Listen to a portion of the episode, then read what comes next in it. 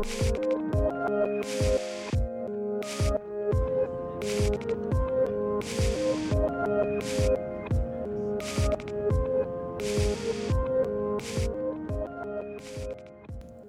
everyone, and welcome to the Inside Out Group podcast, where we talk about organizational leadership, systems, marketing, and more for your church or organization. We today, Michael, have a guest. Hi, how, howdy, howdy. There we Bringing go. Bringing howdy back. Howdy.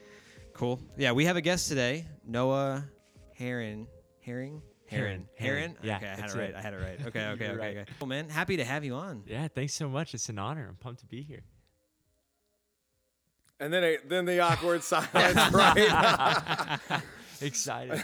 so so uh, we just got off of uh, conference Yes. week here at City Church Man, in, it was awesome. in Albany, Albany, New York. Albany. Um, and Noah was one of our conference speakers, Mm. and then he also spoke for us this upcoming Sunday, which I'm so glad Yeah. that you spoke this Sunday because I have nothing left in me to give right now. It was great. Yeah. Like, uh, and dude, you tore it up. You tore it man. up. You had me crying both times. Both times. We we cry too much, man. Uh, I feel like when we are together that um, it is today it's raining here in albany and uh, it was raining on the inside of church today too um, we were crying a lot but it's okay man i'm glad i have someone who cries too I, I know. So, are, let's start with our Yeah. first question. Are Okay. you a crier? I'm definitely a crier. Oh, um, you, I used to not be. I, I, I really mean it. I used to not be, and then I think I got married, and I started watching chick flicks the past four months, that does it. and now I Yeah. cry. It's Yeah. crazy. Vince Vaughn, man, he makes Yeah. me cry. yeah, yeah. That's awesome. That's awesome. Nathan, are you a crier? Uh, I can be, and after last night, I would say, I mean, that's evident, right? Yeah. Yeah, yeah. Yeah. Normally, Nathan doesn't cry. Normally, Normally, unless I start crying, and then and then on It's our trips, contagious. man, it is, It's- especially with Michael, right? I know. Two things with you when we travel together is crying and peeing. Oh, oh yeah. Do you, all right. So let's Yeah, talk dude. about this. Yeah. All right, so we're gonna get to a serious point, but let's Yeah. just all right. So I have I have this thing whenever I'm flying. If I'm not Okay. in first class, I Yeah. start to freak out because the bathroom is going to be, you know, 15, 20, 30, 40 feet away. Yeah. And and if I'm not on an aisle seat, then we have a major problem because I have to disturb two other people to go to the bathroom. Yeah. And so, Nathan, what do I do if now if we're in first class, I don't care. Leading up to boarding, when they're like, "Oh, you know, we're about to get boarding, see all stuff," he will go to the bathroom no less than four times. No way. Yeah, Yeah. just to pee. Empty the tank. Empty. more than once. Yeah. Yeah. Hey, you know, tiptoeing over people kind of gives you anxiety. I totally get that. Yeah. Uh, you said when when you're not in first class, uh, do you normally do you normally fly first class? I, I don't know what that's like. I'm trying to. can you can you share that experience? So I've never flown it before. I met Michael. Michael's the first Michael's class the man. first class man.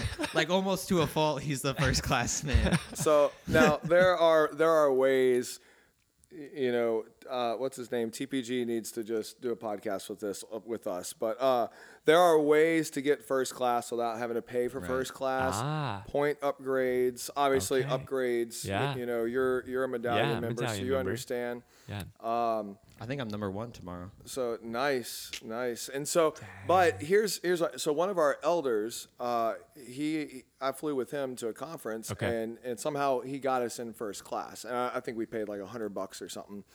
And once you go first class, you never go back, man. It's You just can so go. nice. You can go back. yeah, you can't. You can go short back. flight under under two hours. You take a look at the bank account. You can go back. You, you can definitely go back. yeah. Now here's the thing. I do have limits. I will not spend a massive amount of money on a first Yeah. class ticket. But if I could use points or if Yeah. I get upgrades, like my, my last trip to Texas, um, I literally got upgraded three times. Oh, and wow. then the only flight I didn't get upgraded, and I, oh, I got upgraded to comfort, was uh, the flight from MSP to Okay. Albany. Okay. And so, but outside of that, I was I was in first class the whole Yeah. time, and I enjoyed it, meal and everything. It was great. Man. What a blessing! One day I'll get there. One So day I'll- you've I'll- never one flown day- first class? I've never flown flown first class. So on our honeymoon, um, we were we went to Cancun for our Nice. honeymoon, and we were flying out of Atlanta. And like I I kind of approached the points the a different way. I like stack them up so I can use them for like whole flights. Yeah, yeah, I'm with Yeah. you. I'm with yeah. you. Yeah, yeah. Um, so I've had the opportunity to upgrade and stuff. I've just never done it. But on our honeymoon, um, they had overbooked our flight to Cancun, and they were doing the thing like, "Hey, will anyone get off? Like, we'll, we'll Mm. Oh, offer you that all is this my stuff." favorite thing. And it normally is too, but I'm thinking, man, this is my honeymoon. Yeah, you like, can't I do don't it wanna- there. So they start going right. They're like, We're, we'll give two hundred dollars. Like, we'll give four hundred dollars. We'll. It literally got to sixteen hundred dollars. Wow. They're like, we will give you and the person you're traveling with sixteen hundred dollars a piece, plus a first class ticket on the flight tomorrow. And my wife is like, we got to do it. We got to do it. And I'm like, babe, I've waited my whole life for this moment. for moment. this moment. This We're moment. not doing it. She's still so mad. Like we think about what we could do with thirty two hundred dollars, and two. We had our moment for first class, and we missed it because Yeah. I, was- I couldn't wait anymore. I waited my whole life for for the honeymoon. Yeah, I love I- you, Maddie. Oh, that's awesome. So hey, let's uh, let's dive into a little of your story. I think it's uh, pretty unique. Is uh, you got you're 24 years old. Yeah. You grew up in church, but you Yeah. didn't really get saved and become a Christian until 21. Yeah. And then you started Bible study. Yeah. And your Bible study has turned into a gathering of 1,200 people. Tell us about this, man. That's in, Insane. That's like revi- this is Yeah. almost like Pentecost. Yeah. You know, you just need 800 more, and it's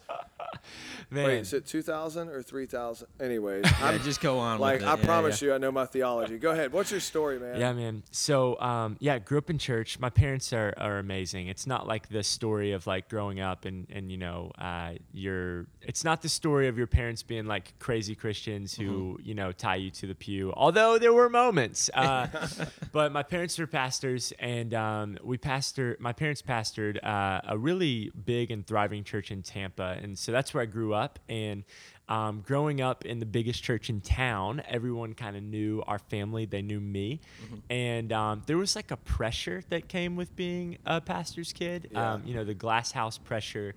And um, when a normal kid messed up, a kid who wasn't a pastor's kid, you know, it was, oh, they're a kid, they're growing up, they got maturing to do. But when I messed up, it reflected on my family, it Yeah. reflected on our, our reputation, it reflected on the church. And I felt that pressure from a, a young age and really struggled with church in general. I saw a lot of things behind the scenes. Um, and I look back on that time now and I see that I had a misrepresentation of Jesus and took a lot of things I saw in church and put it on Jesus. Um, and by the time I got to high school, I had just decided this isn't for me. Uh, I don't want to spend my life doing something that felt fake, doing something that felt forced. And um, I just had a lot of questions and not a lot of a- answers, a lot of bitterness in my heart. So, long story short, I get to college and just kind of went off the deep end in college, typical uh, rebellious, I'm going to go party and sow my wild oats thing. And um, I was studying to be a, I wanted to be a ESPN broadcaster. I wanted to be the white Stuart Scott. That's who I wanted to be. And someone sent me a clip of a Judah Smith message, and they were like, "Hey, I know that you don't really care about um, religion, but you need to check out this pastor. He's hilarious. I think you would really like the way he communicates." And so um, I, I look up Judah Smith, and the first thing that I find online is a message Oh, I thought you were going to say Justin Bieber. no, that was second. I saw that. Yeah, right after. But uh, he had a message called "Jesus Turned Around," and um, I watched this forty-minute message in my apartment in Cleveland, Tennessee. And at the end of this message, I was just weeping. Gave my life to Jesus in that moment in Through my room through a YouTube Wow. sermon. And it just um, it was the first time in my life where i really really really felt like i had encountered jesus for real like for me. Yeah, like good. um, not my parents faith not someone else's faith not religion. I had encountered jesus and it was really a realization of god's grace and what that actually looked like. Jesus didn't turn around to condemn me didn't turn around to say hey i want you to earn it. He, he turned around to love me and to, to welcome me into his arms. And that was just a, a really um, powerful moment in my life. And i look back and I realized that uh, I I knew more than most people my age growing up in church about the Bible, but I didn't know anything about Jesus. Yeah. And I think that that's possible um, in 2019 for that to be the case. But yeah, that's how my story started. Was was there, and uh, came back, uh, actually interned for Pastor Judah out in Seattle for a couple months after that. Um, I really wanted to to see what God was doing out there. And when I got back from Seattle, I had one semester left of college and a few friends and I, we decided we wanted to start a Bible study. We just had a lot of passion and we wanted to be um, different. Uh, where I'm from, there's a lot of religious apathy. A lot of people who go to church, but they're they're really excited uh, when the pastor says in closing, and that's kind of like the most exciting part of the Sunday Yeah. experience. And we wanted it to be different. We had all this passion. We are like, we should be the most excited people on earth. We should Yeah. love church. We Yeah. should do something. And so we started a Bible study, uh, nine people in a room. And um, within about a month and a half, we had almost 200 college students showing Wow. up. And it wasn't something we were advertising, it wasn't something that we were trying to promote. It was literally God doing his thing for an hour in a room and people leaving and, and inviting people. It was like Yeah. we went from 9 to 20, we went from 20 to 40, we went from 40 to 80. I mean, people were just bringing people to this Bible study. Um, we moved to a uh, lecture hall on campus at Lee University, and um, I'd never preached before, but we. Uh, we couldn't do a, the Bible study. My friend David, he's our worship leader now. He was like, "Dude, you're gonna have to preach tonight." One night, we had like 120 people show up, and he's like, "You're gonna have to preach. Like, we can't do a Bible study like this." I was like, "You're gonna have to preach. You know, like get off my back."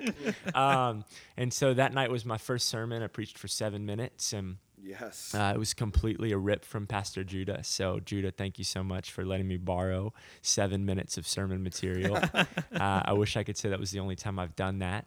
But um, yeah, that's that's how we started. And, and there's a pastor. He's my lead pastor now. His name's Mark Williams. He he started coming to our services, and um, the day before I graduated, he asked if I would go to lunch with him.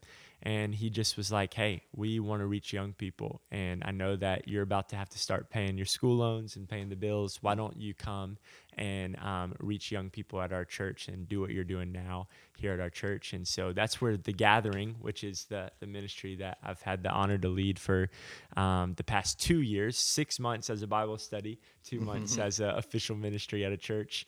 And um, man, it's just crazy to see. We have the, the same uh, core people that were there two and a half years ago um, at the Bible study still lead it now, and it's really really amazing to see what God's been doing. It's it's um it's one of those situations where uh, when you come and you experience what God's doing, you can't give anybody credit except for God, and Yeah. I I want to live my life in a way that only God can get the credit for it, and so really cool. Yeah. Yeah. So you're a young dude.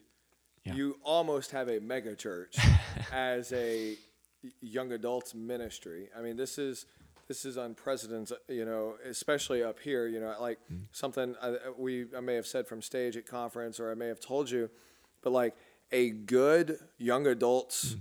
Group here is. Yeah. 30 people. Yeah. I Yep. mean, 30 people. I mean, it's awesome. And and so oh it, oh it absolutely Yeah. is. But uh, look at you, always encouraging, man. That's one of the things I like about you. You're so stinking encouraging.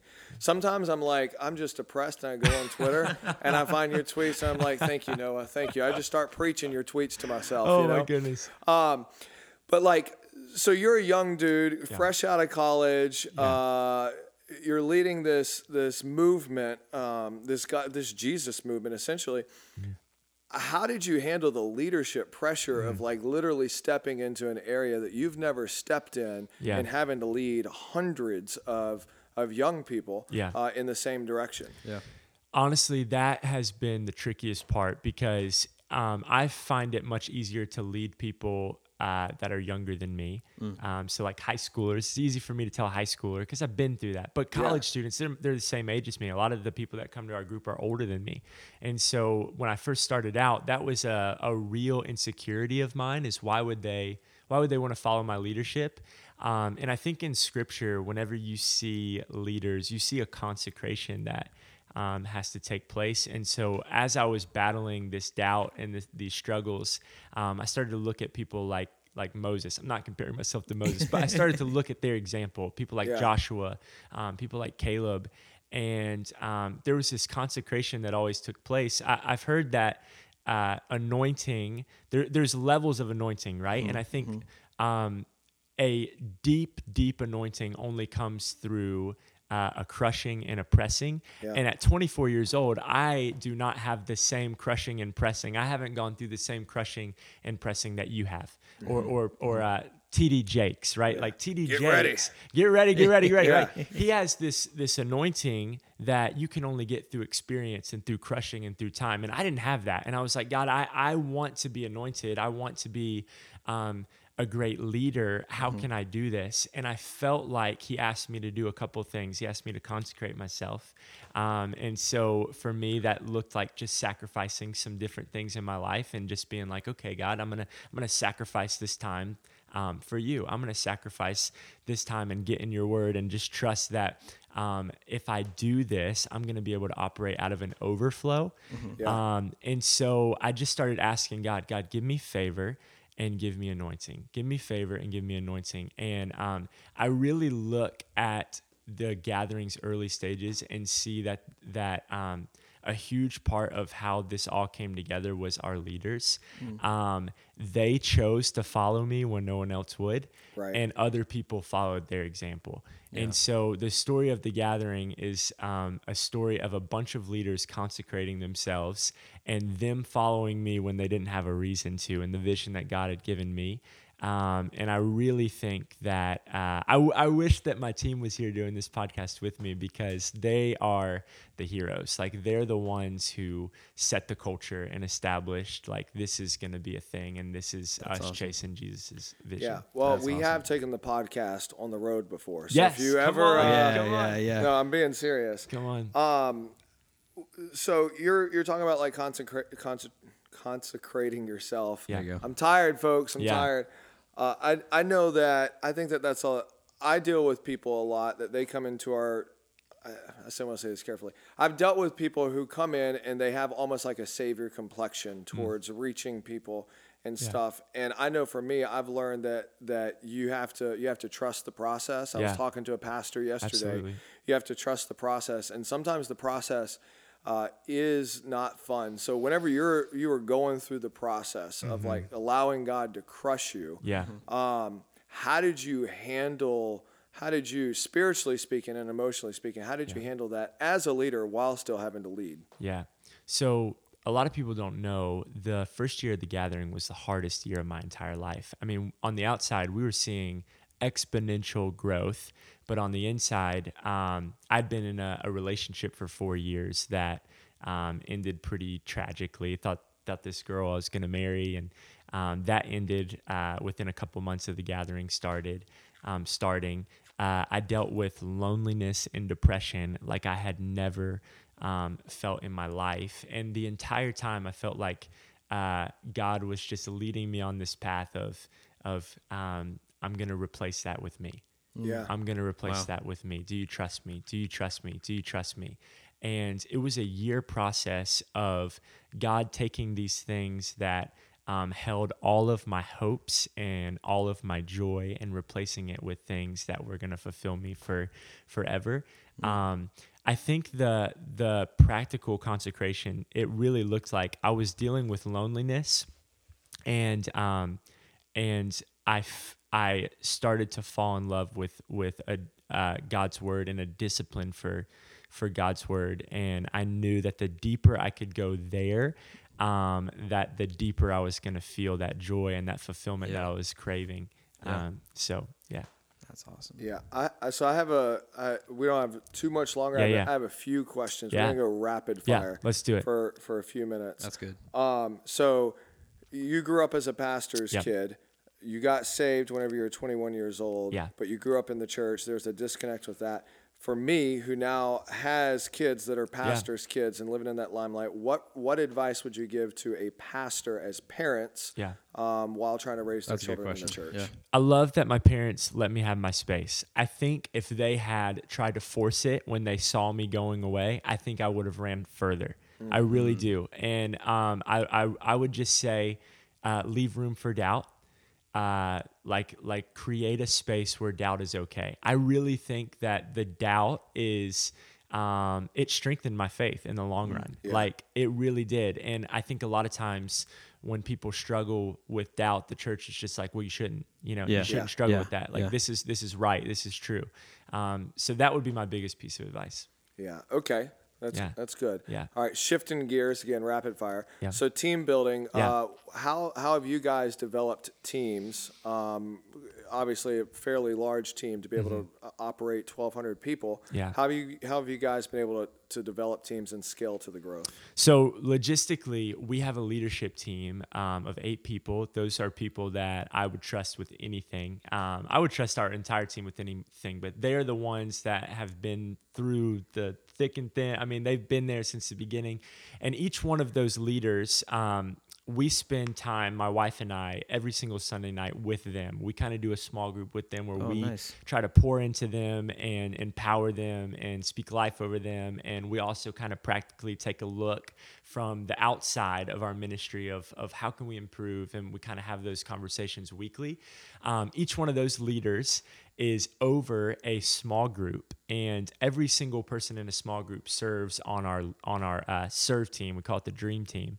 And so we have about 75 people serving.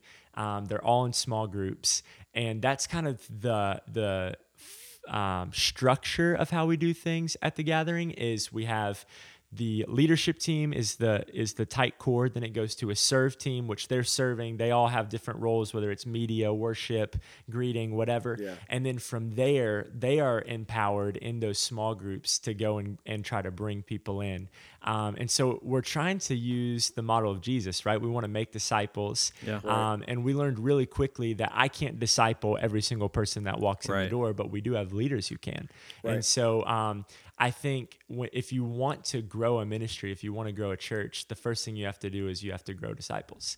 And Yeah. so, um, w- w- how how fast do you want to grow? Well, how fast can you make disciples? That's Yeah. that's kind of the question we're asking. So now we're like, okay, if we want to keep seeing people um, saved for Jesus, well, then we've got to make another disciple. How can we eliminate things that are keeping us from making disciples? That's good. Yeah. Yeah, That's yeah. I know there was there was one particular person I was talking to, um, and uh, anyways, they were uh, talking about church planners and stuff. And one of the things they said is like, don't go, don't go plan it.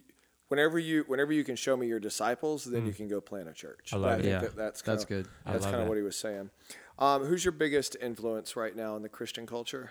Man, uh, it's still Pastor Judah. Yeah. I Yeah, love look, that I'm, guy. I'm going to be honest I with you. I've totally been like Saturday night having a hard time. YouTube or Google, Yeah. Judah Smith, sermon on love. Like, all right, for instance, so we're we're we're doing the First John series right Yeah. now. He's one of the series that I ended up gleaning from Mm. uh, for this series, and, and he isn't the only one. But there's just some points that he like. He calls John Grandpa John. I'm Yeah. like, Yeah. I'm gonna steal Grandpa John. I love so it. our church knows, like you know, Pastor Mike calls him Grandpa John. Well, really, love it. Pastor Judah calls him Grandpa John. You know, and so uh, and then my old pastor in Texas, I gleaned from him. So Pastor Judah, okay, Yeah, Pastor Um, Judah. Mm. culturally speaking, uh, what about uh, church-wise? Like, who do you guys look at um, as far as the gathering culture and the Mm. Yeah. culture you're trying to create? Man, I, I really, really love um I really love honor, the culture like a culture of honor. And uh VOUS Church in Miami, I think, does an amazing job of of honoring people,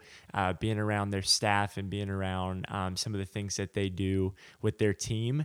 Everybody on their team is just, I mean, like like someone on their team could maybe release a, an out like an album or something on the side, like a music album. Let's just use this in, as an example, and you could be like, "Yo, I heard your album, man. It's so good." And the p- people on their team would be like, "You know what? You're the best album listener I've ever heard. Hey guys, come gather around." Like they just like deflect and like honor people in such a way. Wow. Um, I love their culture. I also love that they are in a city um, reaching lost people. I just like man if we're not if our mission as as uh, leaders and as churches is not to reach the lost like what are we doing like we can pack out arenas and and have crazy conferences but if our goal is not to Yeah. fill heaven what are we doing Yeah. uh, so I, I really love their church, the mission of their church. I love your church, man. Like you're, we're in Albany, New York right now, and literally I saw someone give their life to Jesus this morning in your church. Like it's incredible. It's amazing. Thank you, Yeah. thank you. Um, what's it like being married?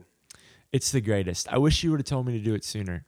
Um, it's incredible. Uh, I cannot wait to see my wife tonight. Um, I know she can't wait to see me. Um, So, it's amazing. quick quick side story, and then I've got one last question Yeah, yeah. for you. Uh, quick side story is at our church um, a few years ago, we preached 12 weeks through the Song of Solomon.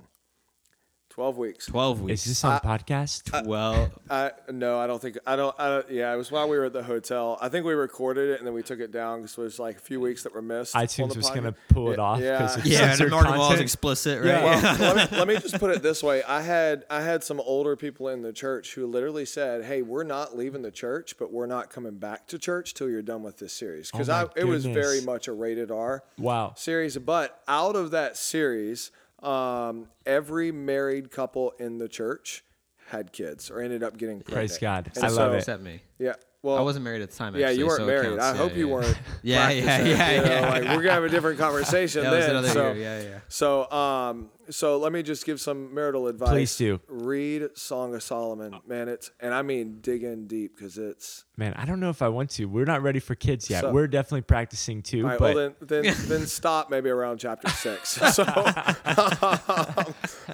but That's uh, awesome. All right, so last question. First and Yeah. for, foremost, I just want to tell you thank you for being up here. It's really been an man. honor to Yeah, get it's to been know great. you. and- Amazing. And, Yeah. uh, you're you're a dope dude, and uh, you're saucy. Am I getting it right? Saucy. Saucy. saucy. So uh, that one hasn't that one hasn't called up here yet. Yeah. So we'll see.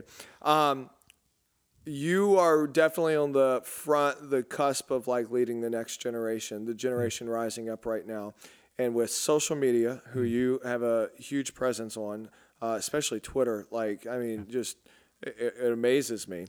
Um, what do you see the future of the church being in reaching people?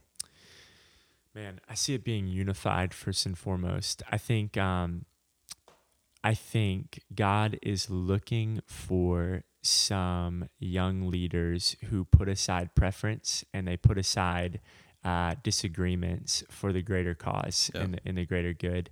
I think a lot of times on social media, um, I see the church kind of in this tension of of arguing and, and going back and forth and the people I, I don't know man i think there are so many problems in our world Yeah.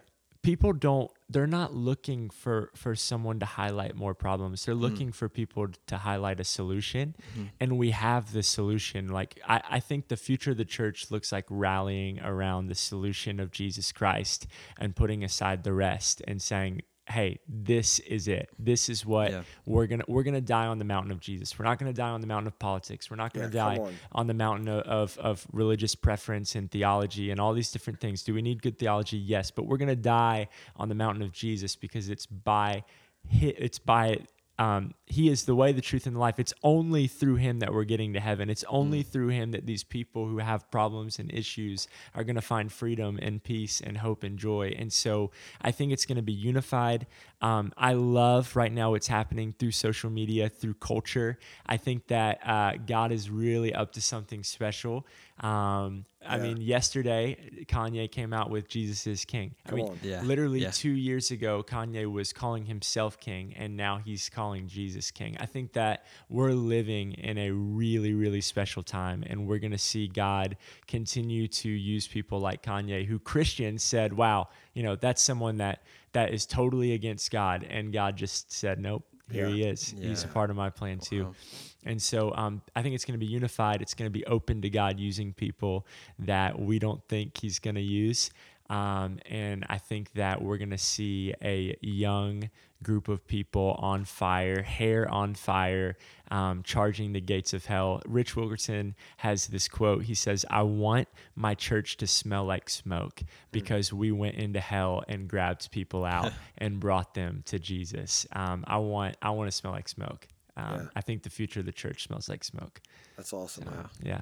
It's awesome. It's good stuff. Hey, Yeah. thank you. Yeah. Thank you guys so much. Thanks man. for being up It's- here, man. It's been an honor. Love to get to, to hang with you guys and uh, everyone listening to this podcast. You need to come visit City Church Albany. It's pretty amazing. And uh, have Mike take you to go get wings like we're about to. I'm really looking forward to it. Awesome. Well, uh, thanks for being on. Is there a place you want to shout out your tags? People can find you, all that. Yeah, yeah. You can. Um, we have a podcast. It's uh, the Gathering. Uh, there's a ton of gatherings, so just search the Gathering with Noah Herrin. You can find it, and um, I'm on social media. I uh, would love to connect. Awesome. Yeah, if everyone listens to the podcast, you can find us at insideoutgroup.org or anyone's anywhere at social media at Inside Out Group. We thank you for listening, and we'll see you next week.